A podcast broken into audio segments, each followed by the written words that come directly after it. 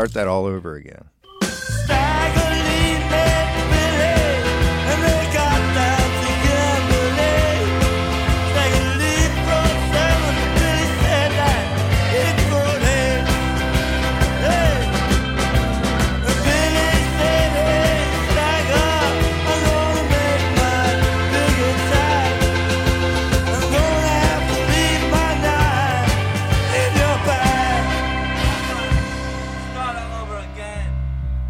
I've always had an interest in that song, Wrong 'Em Boyo by The Clash.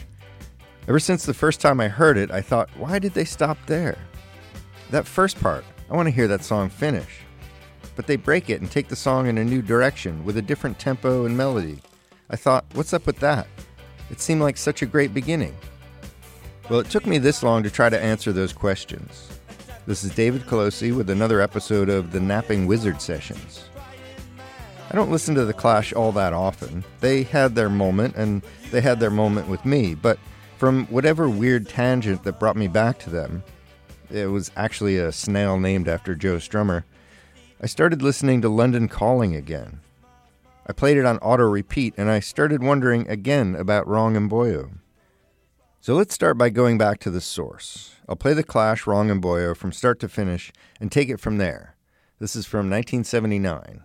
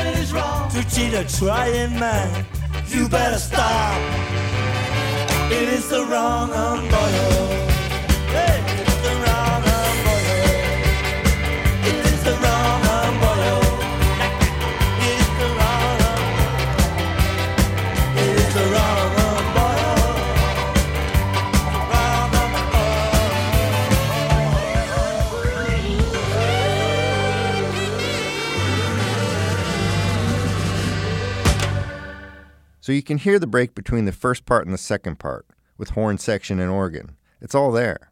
And every time I hear it, I still want to hear them finish the first part. That would have been such a great song. And it turns out it is a great song. In fact, it charted at number one in the US in 1958 and number seven in the UK. but it wasn't by The Clash. It was by Lloyd Price. It's an R&B reworking of the classic murder ballad of Stagger Lee. I'll play that now before I get rolling so you can hear what I'm talking about.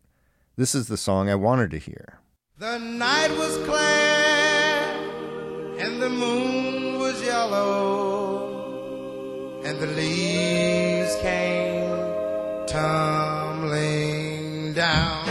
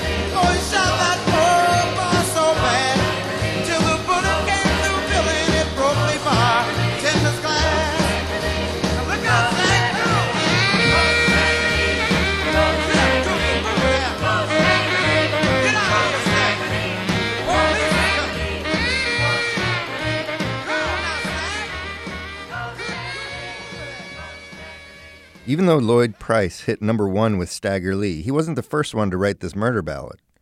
Most recently, people will think of the graphic version that Nick Cave made popular. But the song dates back to the 1890s. Now, before I get into it, I want to say that I'm not going to uncover any new scholarship about the song, Wrong 'Em Boyo, or Stagger Lee. I'm going to play the songs that inform the Clash's Wrong 'Em Boyo and retell the historical and textual work that's already been done but by the end, I will add a new idea about the title. I'm not going to be super thorough about the history, but lucky for us, that work has been done by Marcus Gray in a book titled Route 19 Revisited The Clash in London Calling. He does what I've apparently wanted someone to do for a long time, which is break down Wrong 'Em Boyo, along with each of the tracks on London Calling, and put it in context. Published before Marcus Gray's book, Cecil Brown's book, Stagger Lee Shot Billy, puts the legend, true story, and song of Stagger Lee into the context of the black anti hero and possibly the first black Western outlaw. Brown also wrote a historical fiction titled I, Stagger Lee that further embellishes the history and the legend. Around the same time as Brown was digging into the historical record of Stagger Lee, Greil Marcus, the music writer, was also looking into the legend, and his findings come up in a book titled Mystery Train. And just as recently as a few months ago, Chuck D of Public Enemy narrated a Clash miniseries on Spotify called Stay Free The Story of the Clash. So if you want to find out more detailed information, you have my sources. In this show, my goal is to first explain to myself why the Clash didn't finish the first part of Wrong 'Em Boyo, and second, share with you what I found through a radio format featuring the songs that made it possible. Considering the right wing, conservative, anti immigration, and racist politics we're looking down the barrel of in the United States today, this is the perfect time to give the strummer some and revisit The Clash.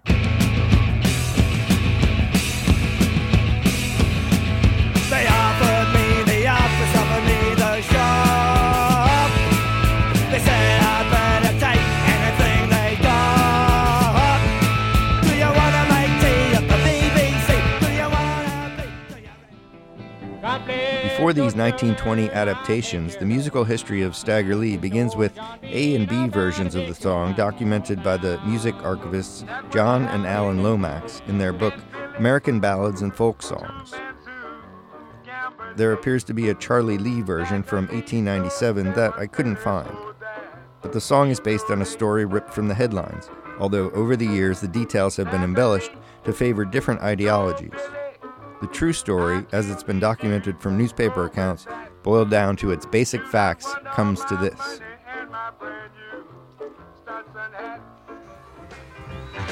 So Stanley went home. On Christmas Day in 1895 in St. Louis, Missouri, locals Lee Shelton and Billy Lyons met at Bill Curtis's Saloon, a bar with a reputation for bloodshed. Billy Lyons was a levee hand who that night asked another friend if he could borrow a knife for protection. Lee Shelton was a flashy dresser and a bit more wealthy. Yeah, so he went on. He was referred to as a carriage driver, but his style and dress indicated that he was more like what we might call a pimp or, at the time, a Mac. Body move and he pulled his 44. Billy bought Lee a drink, and witnesses have them talking and laughing for a while until the subject of politics came up. Yeah, I'm Stagger Lee, and you better get down on your knees and suck my dick, because if you don't, you're gonna be dead. Being of different parties and drunk by this point, Shelton, Stack Lee, grabbed and crushed Billy's ordinary brown derby hat, possibly as an ill timed joke. Billy responded by grabbing Shelton's finer Stetson hat. Lee lost his sense of humor and pistol whipped Lyons when he refused to return the hat. At that point, Billy pulled out his borrowed knife and challenged Lee to give him his best shot. Stagger Lee shot Billy, shot the boy so bad. The bullet went through Billy, broke the bartender's looking glass, talking about the bad man. Cruel old Stagger Lee. Then Lee shot Billy in the abdomen, took his hat from Billy's hands, and walked out of the bar. Pussy shot him in the shoulder. Three times in the side, yeah. When he got home, Lee gave his landlady his gun for safekeeping and went to sleep. Billy would die that night. The next morning, the police knocked on Lee's door and he left with them without resisting. Who can this? Who got this hole that's dirty the motherfucker's head? Who can this murder be? Due to his wealth, he was released on two separate bail bonds. Between this time and the start of the trial on July 15, 1896, the Lomax version A was likely composed. The St. Louis Globe Democrat wrote a report about the case, embellishing it with a falsehood that they had been shooting craps. Yes, it did, y'all. During the trial, the jury couldn't decide between first or second degree murder or self defense. So it was retried, and eventually Stack Lee had been found guilty of second degree murder and was sent to Missouri State Penitentiary on October 7, 1896, to begin a 25 year sentence. Screw Stagger Lee. Yeah. Hey, hey. His connections and money paroled him in 1909 after 13 years, which was lenient for a black man at the time.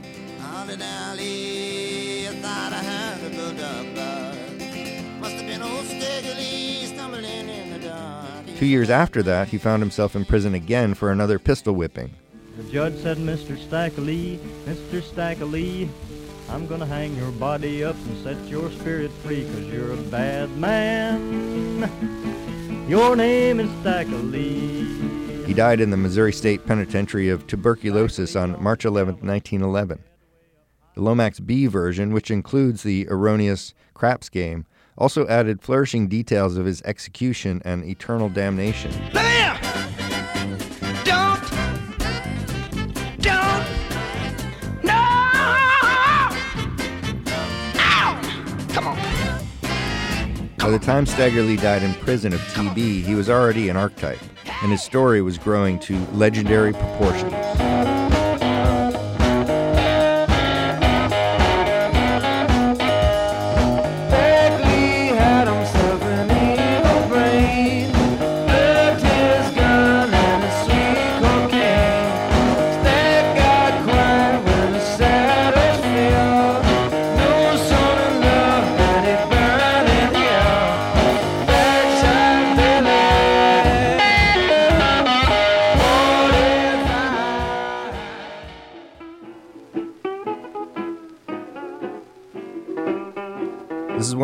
Oral traditions that keeps on going.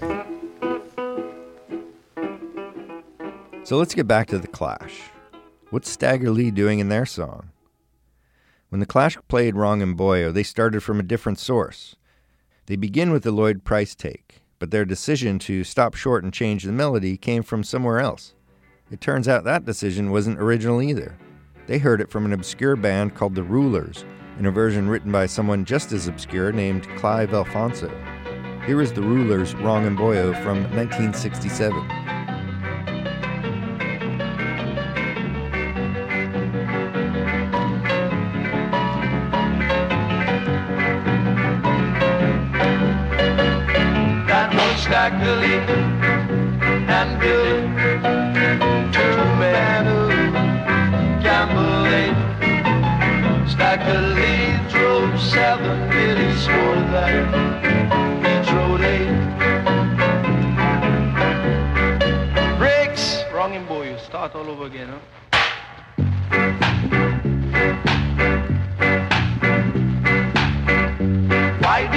Try to cheat?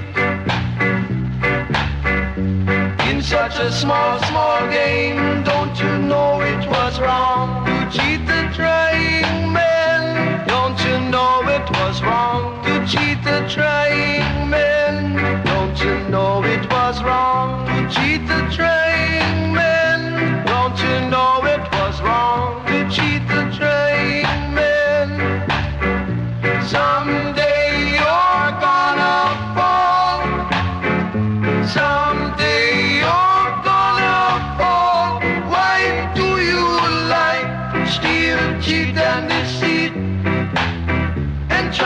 try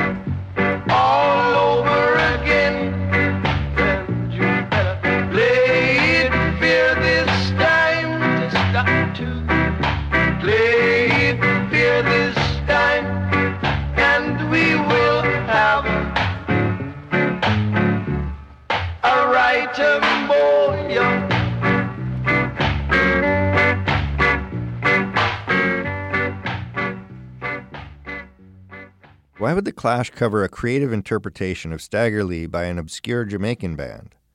Well, that's where the layers start to peel back, getting more interesting and complex the deeper you go.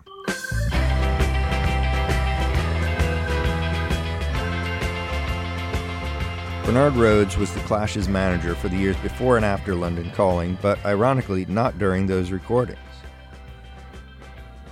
By most accounts, punk rock as it came about in the UK was his conceptual project in cahoots with Malcolm McLaren and fashion designer Vivienne Westwood. The three worked in tandem and in competition to form both the Sex Pistols and The Clash. New York punk had different origins in the Ramones, Television, the Stooges, and the New York Dolls, who McLaren got his experience promoting. Rhodes and McLaren threw a t shirt design that read, You're gonna wake up one morning and know what side of the bed you've been lying on, created a list of loves and hates to set the stage for punk. While putting most of the rock and roll that all of the Clash grew up on, including Rod Stewart and Mick Jagger, it also included Salvador Dali and Anthony Haden-Guest in the hate category, leading the bands to cut and dye their hair, cut and safety pin their clothing, and take speed instead of LSD.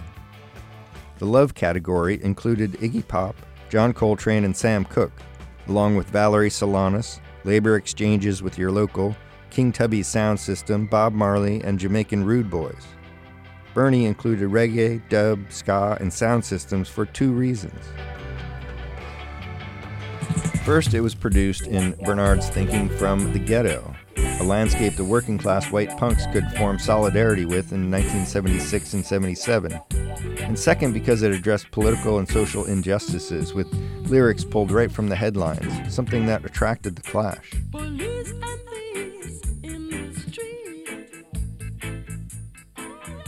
The punk and early skinhead movement aligned themselves with reggae and ska for these reasons, and against the fascist culture that skinheads later became known for. But from its conception in the UK with The Clash, punk was an inclusive and progressive movement, even if Sid Vicious, in an interview where he is mostly asleep, wore a t shirt with a swastika on it. Bernie and Joe were adamant about their entourage not playing into the fascist version of anarchy.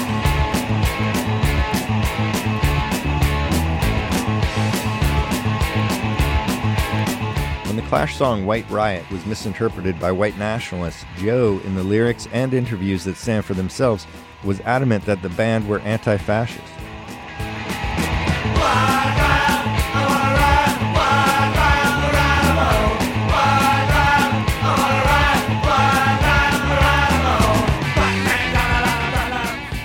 Much later, Joe was equally disturbed when he learned that his lyric Rock the Casbah had been written on a bomb used in the Gulf War.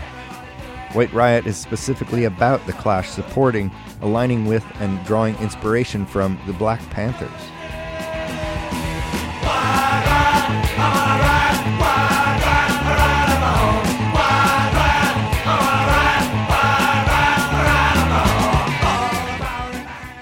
To put this in context, the manager of the punk precursor band, the MC5 in Detroit, was John Sinclair.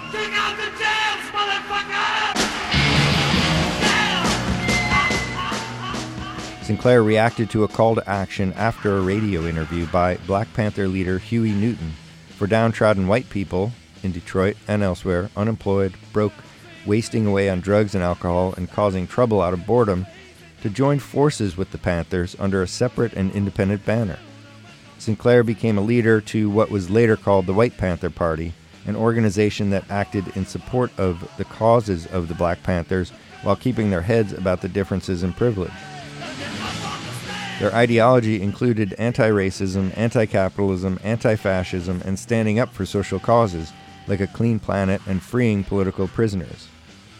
You could say Bernie Rhodes, in part, modeled his management of the Clash on John Sinclair's management of the MC5. Joe Strummer never wavered from these values. This song I wrote for John Sinclair. Eventually, the police and FBI put John Sinclair in prison on trumped up marijuana charges. 10 years for two was the rally cry. 10 years in prison for two joints. A disproportionate punishment for the crime, the kind of disproportion the black community has always lived with.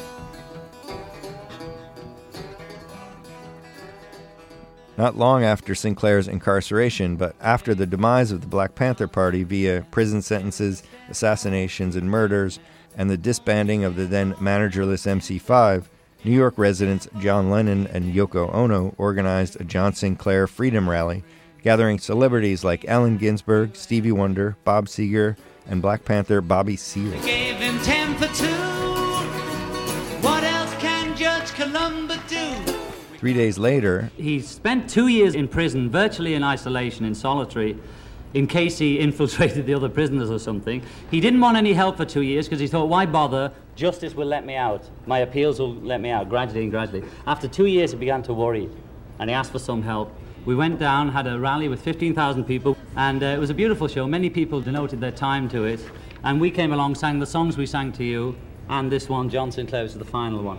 By a stroke of good luck, he was released on Monday. And the Beatles adds that because of Sinclair, marking a recognition that punk rock and its social ideology with Sinclair's influence had spread across the ocean as a result of the national attention. This kind of social pressure that one could apply as a musician with some sort of population sway is the kind of model that Joe Strummer kept in his sight.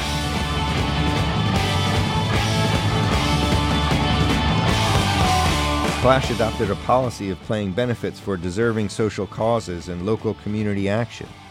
They signed on for Rock Against Racism because they believed in the cause. The National Front was starting to gain a foothold in the UK, and many punks were falling for its xenophobic rhetoric. So was an unlikely Eric Clapton, who, in a Birmingham, UK concert in 1976, went on a drunken tirade between songs saying that immigrants should go back to where they came from, using far more racist and colorful language than that, that Britain should remain a white country, and supporting Enoch Powell, the extreme conservative member of parliament, most known for his racist and anti immigration Rivers of Blood speech in 1968. Rod Stewart, also supportive, referred to Powell as the man. Powell was a precursor to Steve Bannon, just as Kanye West plays today's Eric Clapton role. And Roger Daltrey supported Brexit. Forty years before Brexit and Trump, history repeats itself and never learns from its mistakes. We don't get fooled again. Don't get fooled again. No, no. The Clash also participated in the Anti Nazi League Carnival in 1978, and long after Joe and Mick had a falling out which led to the breakup of the Clash, the only time they reunited before Joe's death was to benefit a labor action for a local firehouse. Mick showed up to play some Clash tunes with Joe's then band, the Mescaleros.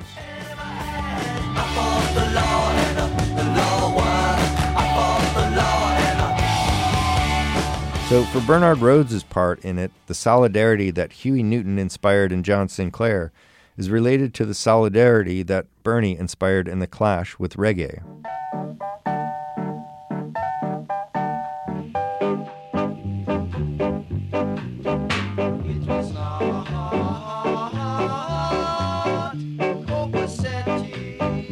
So the light and bouncy rulers came in through Bernard Rhodes too.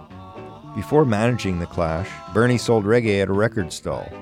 He was also the one who put the Wrong 'Em Boyo 45 in the jukebox at rehearsal rehearsals where the Clash recorded their first songs. Clash bass player Paul Simonon also ushered reggae in. He learned the basics of playing the bass first from listening to the Ramones, but then learned it mostly from listening to reggae. The bass is more in the foreground on reggae records than it is on rock and roll, so for someone learning the bass for the first time, he chose that reggae bounce. But it goes deeper than that. Paul had grown up in the West Indian area of Brixton, where he heard the music, ate the food, and found his early friends. Reggae, dub, and ska were the soundtrack to his block. Then, in 1972, when the soundtrack and film The Harder They Come starring Jimmy Cliff and featuring Desmond Dekker and other Jamaican musicians, came out, Paul, who didn't like school, found teachers in what he listened to. Me off a pie up in the sky, waiting for me when I die. But between the And in 1977, Don Letts, filmmaker and DJ at the Roxy Club where punk was born, and some say died after 100 nights there, played reggae and dub between punk band sets, uniting the music and communities.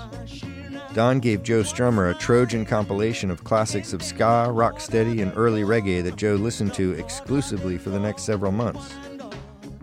Then, in 1978, Bernie arranged a trip for Joe and Mick Jones to stay in Jamaica for 10 days, but he left Paul, the reggae enthusiast and the only one somewhat familiar with West Indian culture, behind. Mick and Joe were contracted as the songwriters, and Paul was not, so it was one of Bernie's scheming business decisions. Paul went to Russia instead and collected star iconography that the band would use as graphics. The only song Paul wrote is Guns of Brixton, based on his early neighborhood experience, and Mick and Joe gave him royalty credits.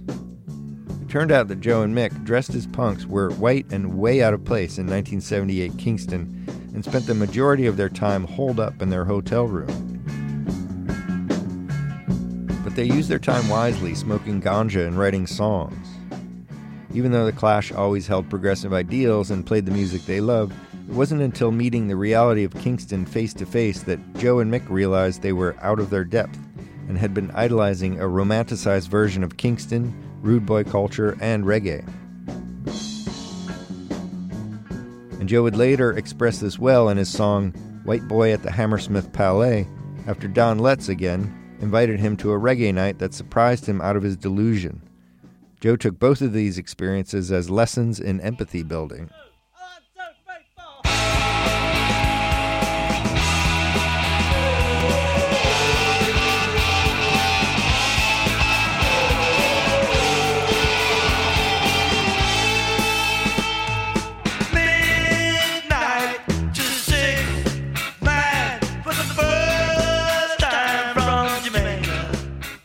During this time, the Clash were well aware of the challenges of cultural appropriation. Johnny Rotten, of the Sex Pistols for one, along with most other musicians in 1976, came down hard on Eric Clapton, not only for his rendition of I Shot the Sheriff, some called him rock's biggest colonist in a letter to the editor. Elvis and the Rolling Stones and early record companies made it policy to do this, but it was Clapton's tirade that triggered Rock Against Racism.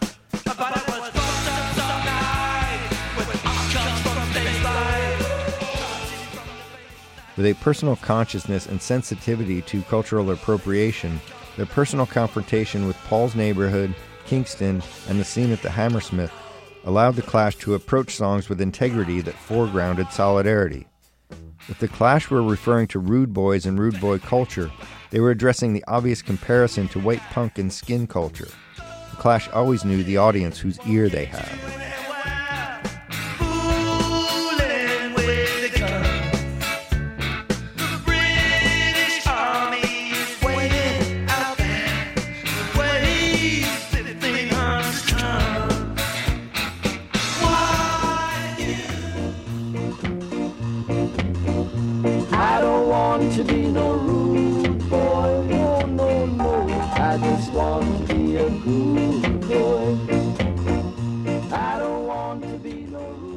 So this brings me back to the rulers. Carl Johnson, who went by the name Sir JJ, was a Kingston jukebox distributor turned record salesman turned music producer who made the JJ label in Jamaica. Then London based producer Rio was interested in Jamaican sounds and was looking to make crossover music with JJ. Rio introduced Curtis Mayfield's People Get Ready to Bob Marley, who interpreted it as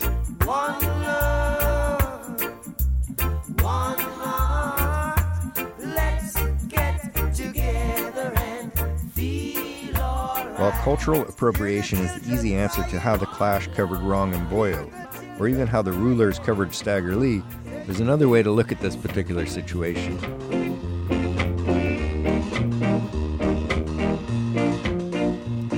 Sir JJ wanted to expand his jukebox business by not only buying records but also producing them and appeal to the UK market. So he hired his neighbor in Jamaica, Clive Alfonso, among other songwriters, to write songs for his various acts based on things that were happening in Kingston. The Ruler's songs, Don't Be a Rude Boy, Copacetic, and Wrong 'Em Boyo, apparently came from Sir JJ running into Clive or someone else on the street and saying, Hey, write me a song called Copacetic, based on the word being used in the headlines. Bernie Rhodes had a jukebox at Rehearsal Rehearsal Studios, possibly one of Sir JJ's, and being the record seller that Bernie was, he had several white label copies of The Rulers, Wrong 'Em Boyo. So that's where the Clash first heard the song.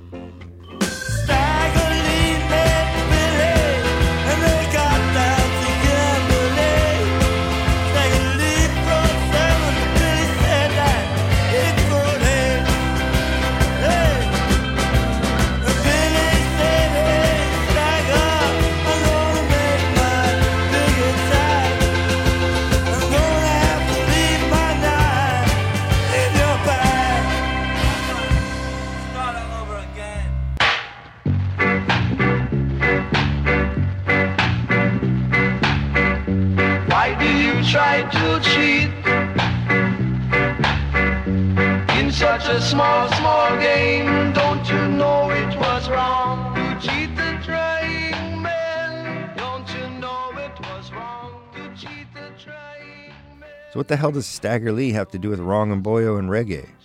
Well, that's Clive Alfonso's doing. The Stagger Lee legend fit nicely into the Rude Boy ideology. Thematically, the Rude Boy theme plays throughout London Calling. in Jimmy Jazz, Guns of Brixton, Death or Glory, and Wrong 'Em Boyo.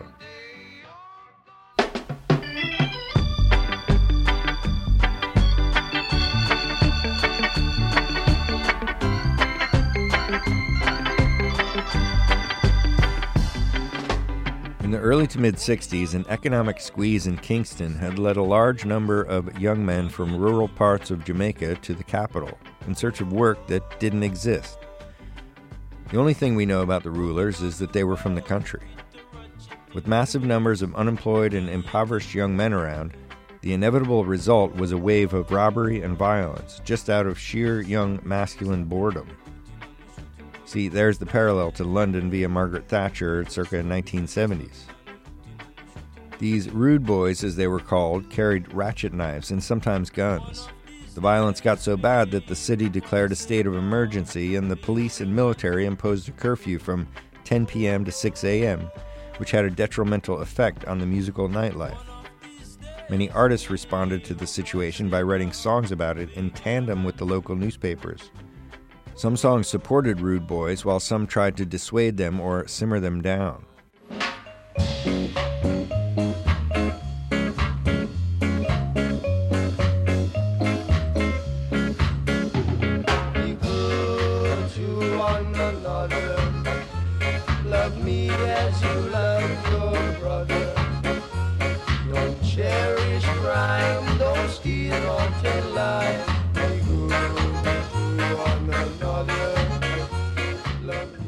Rulers, with lyrics written by local Kingston writers like Clive Alfonso, plug into the side of discouraging them from violence and encouraging them to get wise, avoid jail, and respect their fellow citizens. This is the message presented by the Rulers.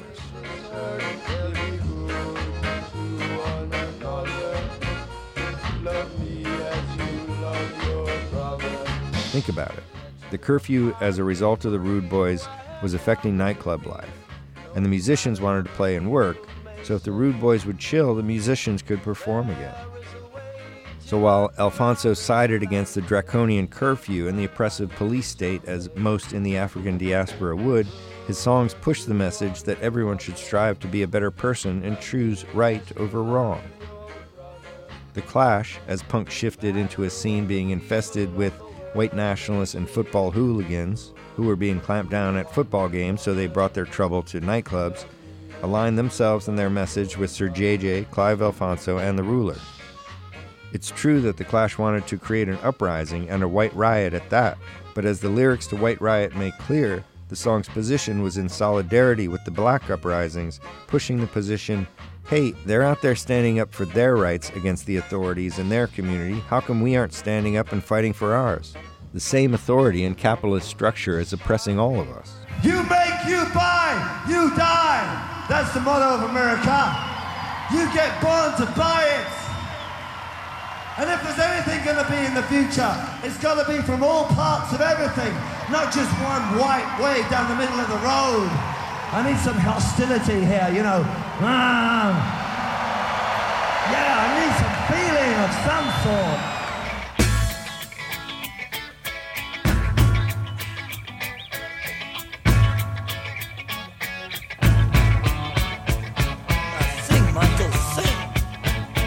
One form of entertainment for the rude boys in Kingston was watching movies. Anything with outlaws and gunfights gave the ruckus audience what they wanted. So in walks Stagger Lee, riding on a Clive Alfonso lyric. plain to see. I'm the bad motherfucker called Stagger Lee. Mr. Stagger Lee. Stag was the quintessential outlaw, the model rude boy. The character of Ivan in The Harder They Come is cut from Stagger Lee's archetype. He gets a shout out in Paul's Guns of Brixton.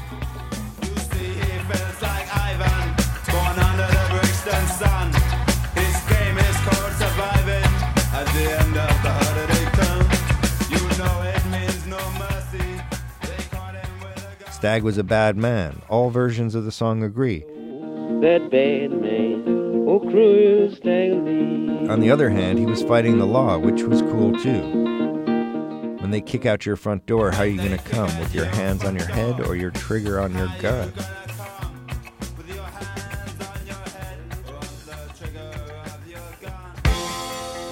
death or glory, it's just another story.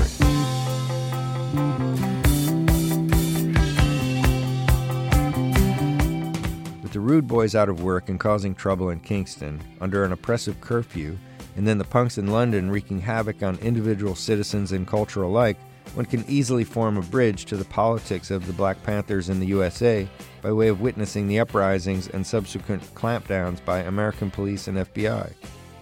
Toxic masculinity was at a peak on the shores of many ponds.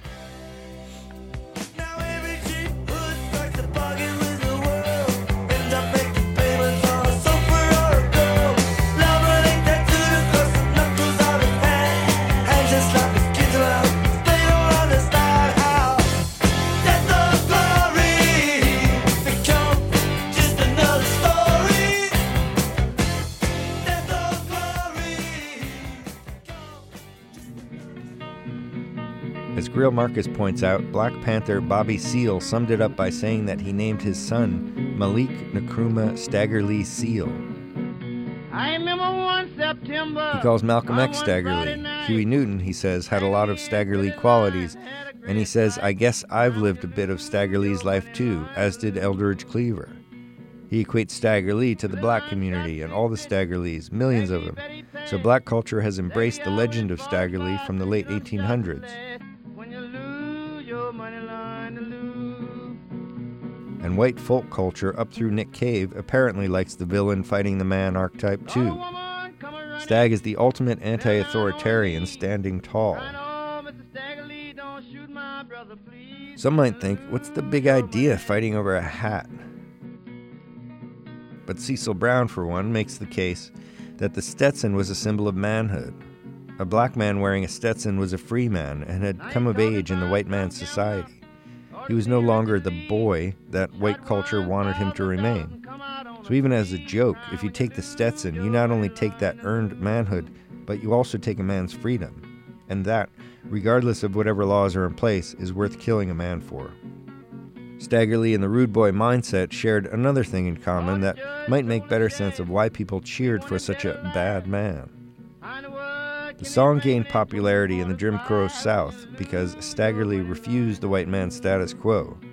The hat triggered a response to a set of rules that didn't apply to the European immigrants' laws, and Stag and the Rude Boys, like Ivan in The Harder They Come, refused to accept rules established by slaveholders and then segregationists because they existed to keep them down. Better go somewhere else when you lose your money line. Jim Crow laws in the not so United States were structured by white European immigrant lawmakers to keep the descendants of black slaves unequal. And all of this was done and remains done on the occupied land of Native Americans.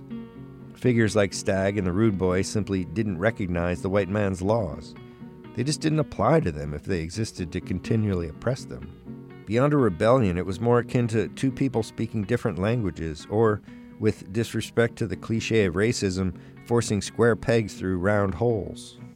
Considered in this light, perhaps the best contemporary example of Stagger Lee in all of his controversy in relation to how he captured both the media attention and the collective black consciousness is O.J. Simpson.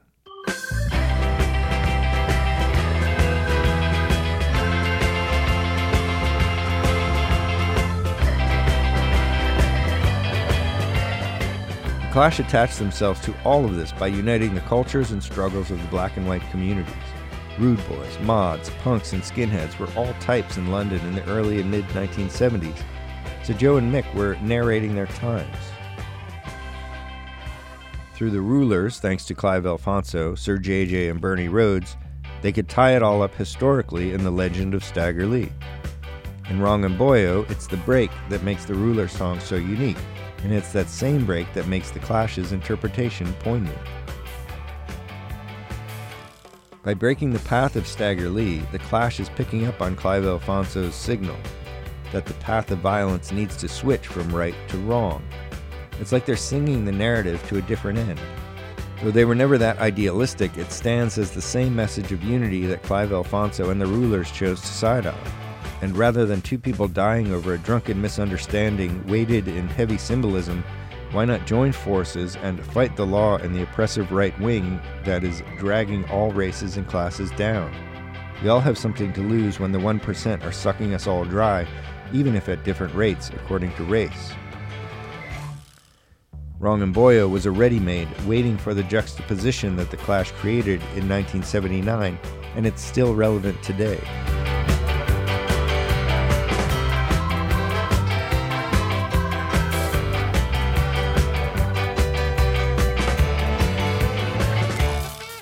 What does it mean? Among all of this political context, it comes down to a linguistic question. Everyone is curious about the title. A lot of theories have been floated, but none of them satisfactory. And I may not come up with one, but there is another way to look at it. Most people ask, what does emboyo mean, or what's an emboyo? An early ruler's release had a typo that read it as wrong embryo. But that clearly makes no sense. Some think M is short for them, and boyo possibly a Jamaican patois for boy. Marcus Gray makes a case for boyo being Welsh rather than Jamaican based on a Dylan Thomas radio show called Under Milkwood from 1953 that included a character named No Good Boyo. But the Clash were clearly not listening to Dylan Thomas on their jukebox or at the Hammersmith in 1977. Gray comes up with another idea that seems plausible. Since Alfonso's lyrics indicate that Emboyo needs to translate into something like thing to do or approach, he suggests that M could be a shortened form of end, suggesting that the rude boy behavior is pursuing the wrong end of the stick, or even the gun, or of the law.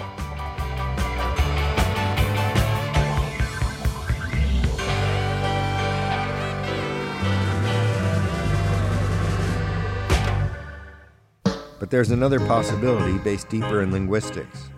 While wrong emboyo clearly refers to the wrong direction or behavior since it's posed against right emboyo in both the ruler's version and the clash's version, we may be looking at the words in the wrong pairing. Rather than asking the question, what does emboyo mean, we should be asking, what does wrongum mean? Boyo, it's as obvious as it can be, is a derivative of boy. And boyo, or boya, as it could be in the ruler's version, seems to stem from a rhythm decision. Reggae beats end on the upbeat, and boy stops too abruptly. The ya or yo at the end is just an added syllable to support the melody. Say rude boy 10 times fast, mimicking a reggae beat, and you find it acquires four syllables instead of two. Or perhaps listen to Buffalo Soldier by Bob Marley.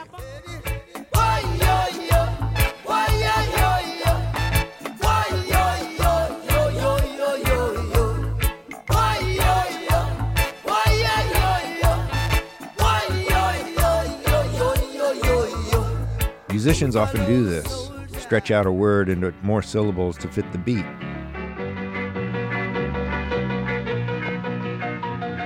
Lyric, as it's written by Joe, as attributed to Clive Alfonso, reads, It is the wrong emboyo, with an apostrophe before M, and M and boyo as two separate words.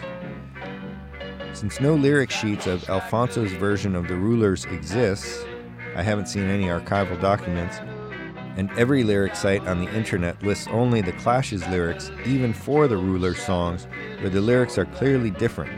Joe has added some to keep the Stagger Lee motif throughout. Wrong boy. You start all over again, huh? What I'm saying is that Alfonso's lyrics from the Ruler song have been transcribed only by ear. The song was only released on a 45, so no lyric sheet came with it. So Joe likely transcribed the lyrics himself, or if he didn't, someone before him surely did. The end of the first line stands out, which could read at least two ways, if not more.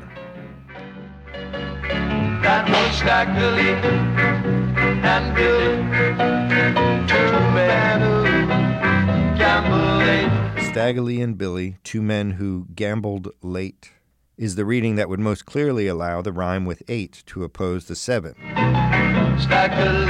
Drove seven, Billy swore that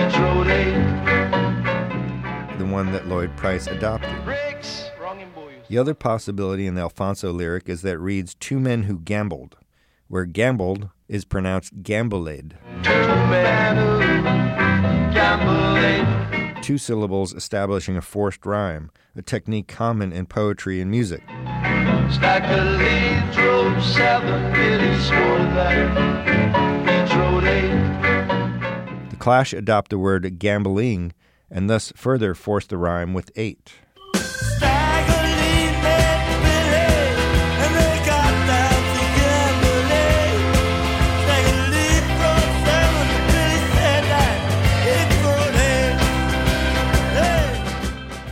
Something similar, I suspect, happened with the refrain.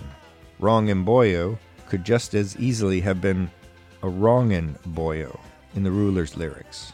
A instead of the, and wrongin' or wronging boyo instead of wrong and boyo. It is a wrong embryo. History has been pretty fluid, moving from staggily to staggoli to stackily to staggerly. So telephone style phonetics could easily have changed it's a wronging boy to wrong and boyo. Just as readin' and writin' are commonly pronounced, so could wrongin' be. We're jamming, jamming, and I hope you like jamming too. Is Bob really saying we're German and we hope you like German too? Or is he singing about raspberry preserves? Forward and Payaka, Manakl and then Gosaka.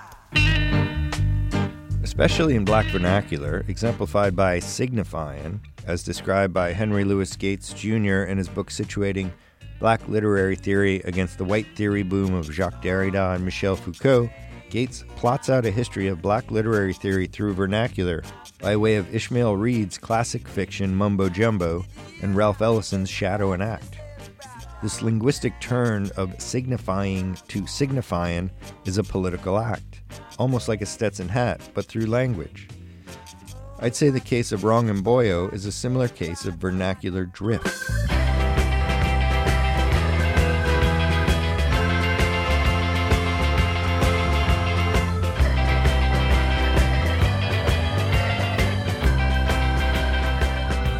This type of behavior that Stack Lee and or Billy Lyons and the Rude Boys and the punks and skinheads are perpetuating might be considered the wrong behavior, according to Alfonso, the Rulers, and the Clash. If there's a patois to be found, or a vernacular, or simply a lyric to fit the rhythm, it falls into a slang that equates wronging as a noun to characterize this type of behavior. It's an act of wronging, and you should be rightin' instead. So it is a wrongin' boy, oh. It's likely that Clive Alfonso was signifying when he wrote this lyric. And it was that which he signified that the Clash picked up on, even if they misspelled the title and refrain. Joe Strummer was only doing what everyone who ever recorded their own version of Stagger Lee did. He made it his own as a way to continue the legend's organic life as an oral tradition.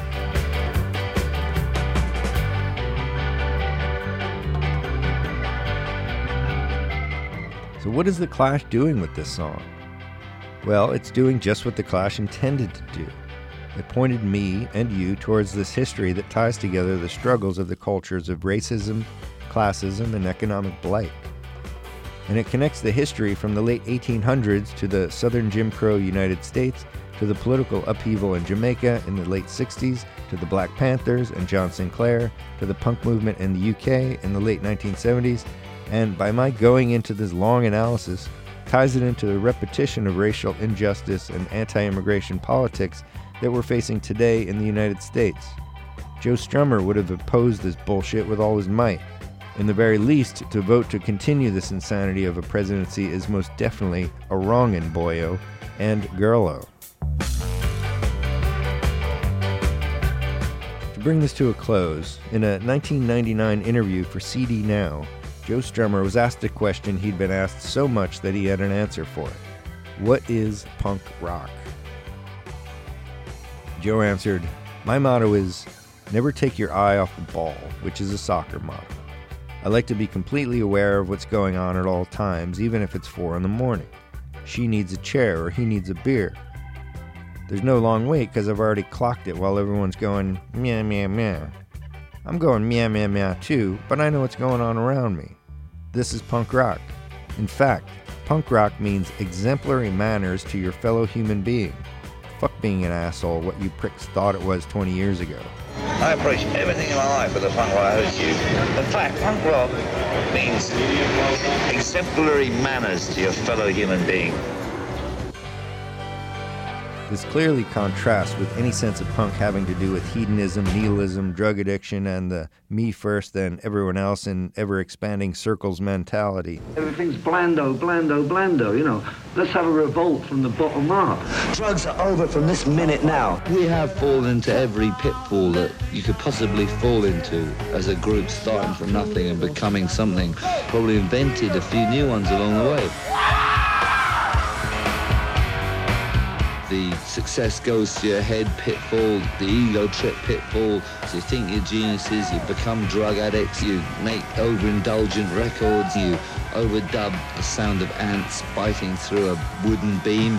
All these things, we've gone through each and every damn one of them.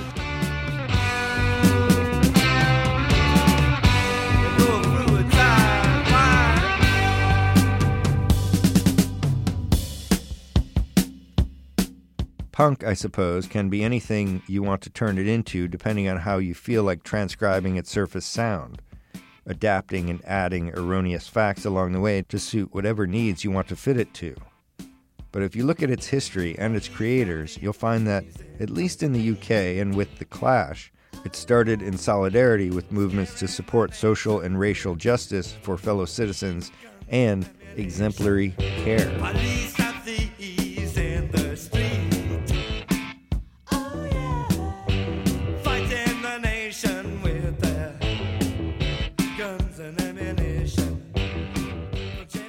They used to ask me, so how you, you guys think you're going to change the world like some smart ass newspaper reporter who wouldn't know tenderness from a can of beans? When they push you down, it's hard not to fall. They said it so often that you began to believe them, which is fatal. And so now I'd like to say, people can change anything they want to. And that means everything in the world. Show me any country, and there'll be people in it. And it's the people that make the country. And people have got to stop pretending they ain't on the world. People are running about following their little tracks. I am one of them. But we've all got to stop just following our own little mouse trail. People can do anything. People are out there doing bad things to each other. Because they've been dehumanized. It's time to take the humanity back into the center of the ring and follow that for a time. Greed, it ain't going anywhere. The richest person in the world is the most unhappy one. They should have that in a big billboard across Times Square. You know, think on that. Without people, you're nothing.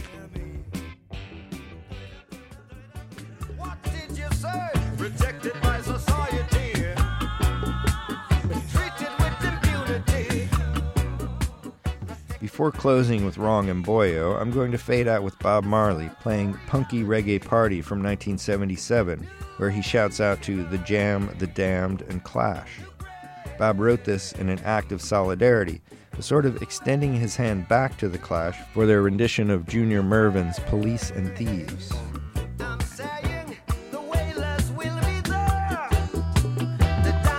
The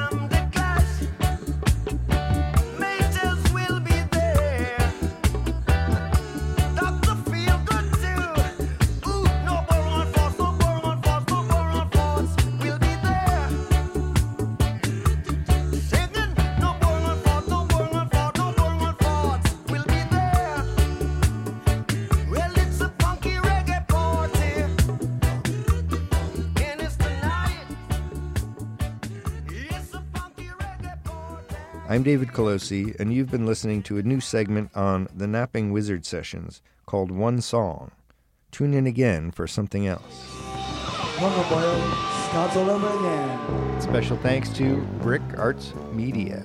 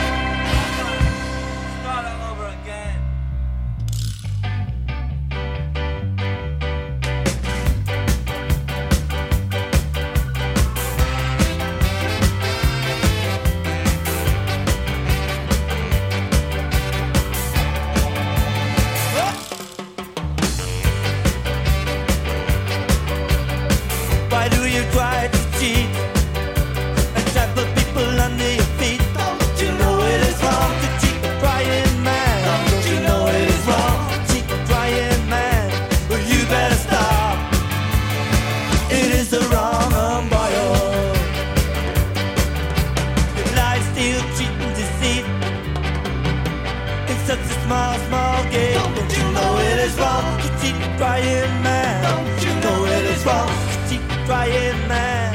You better stop. It is a wrong, um, bottle. Oh.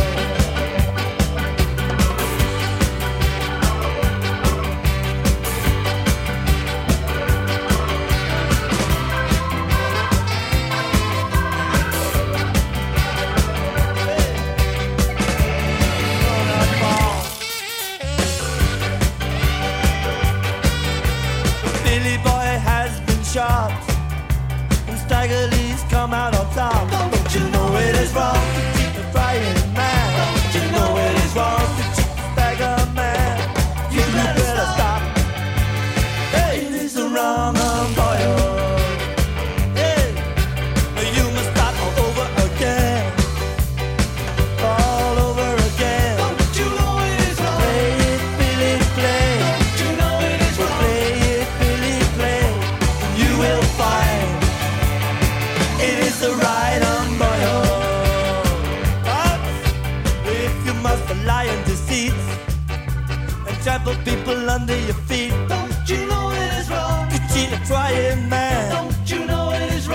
cheater trying man, you better stop. It is the wrong 'em boyo.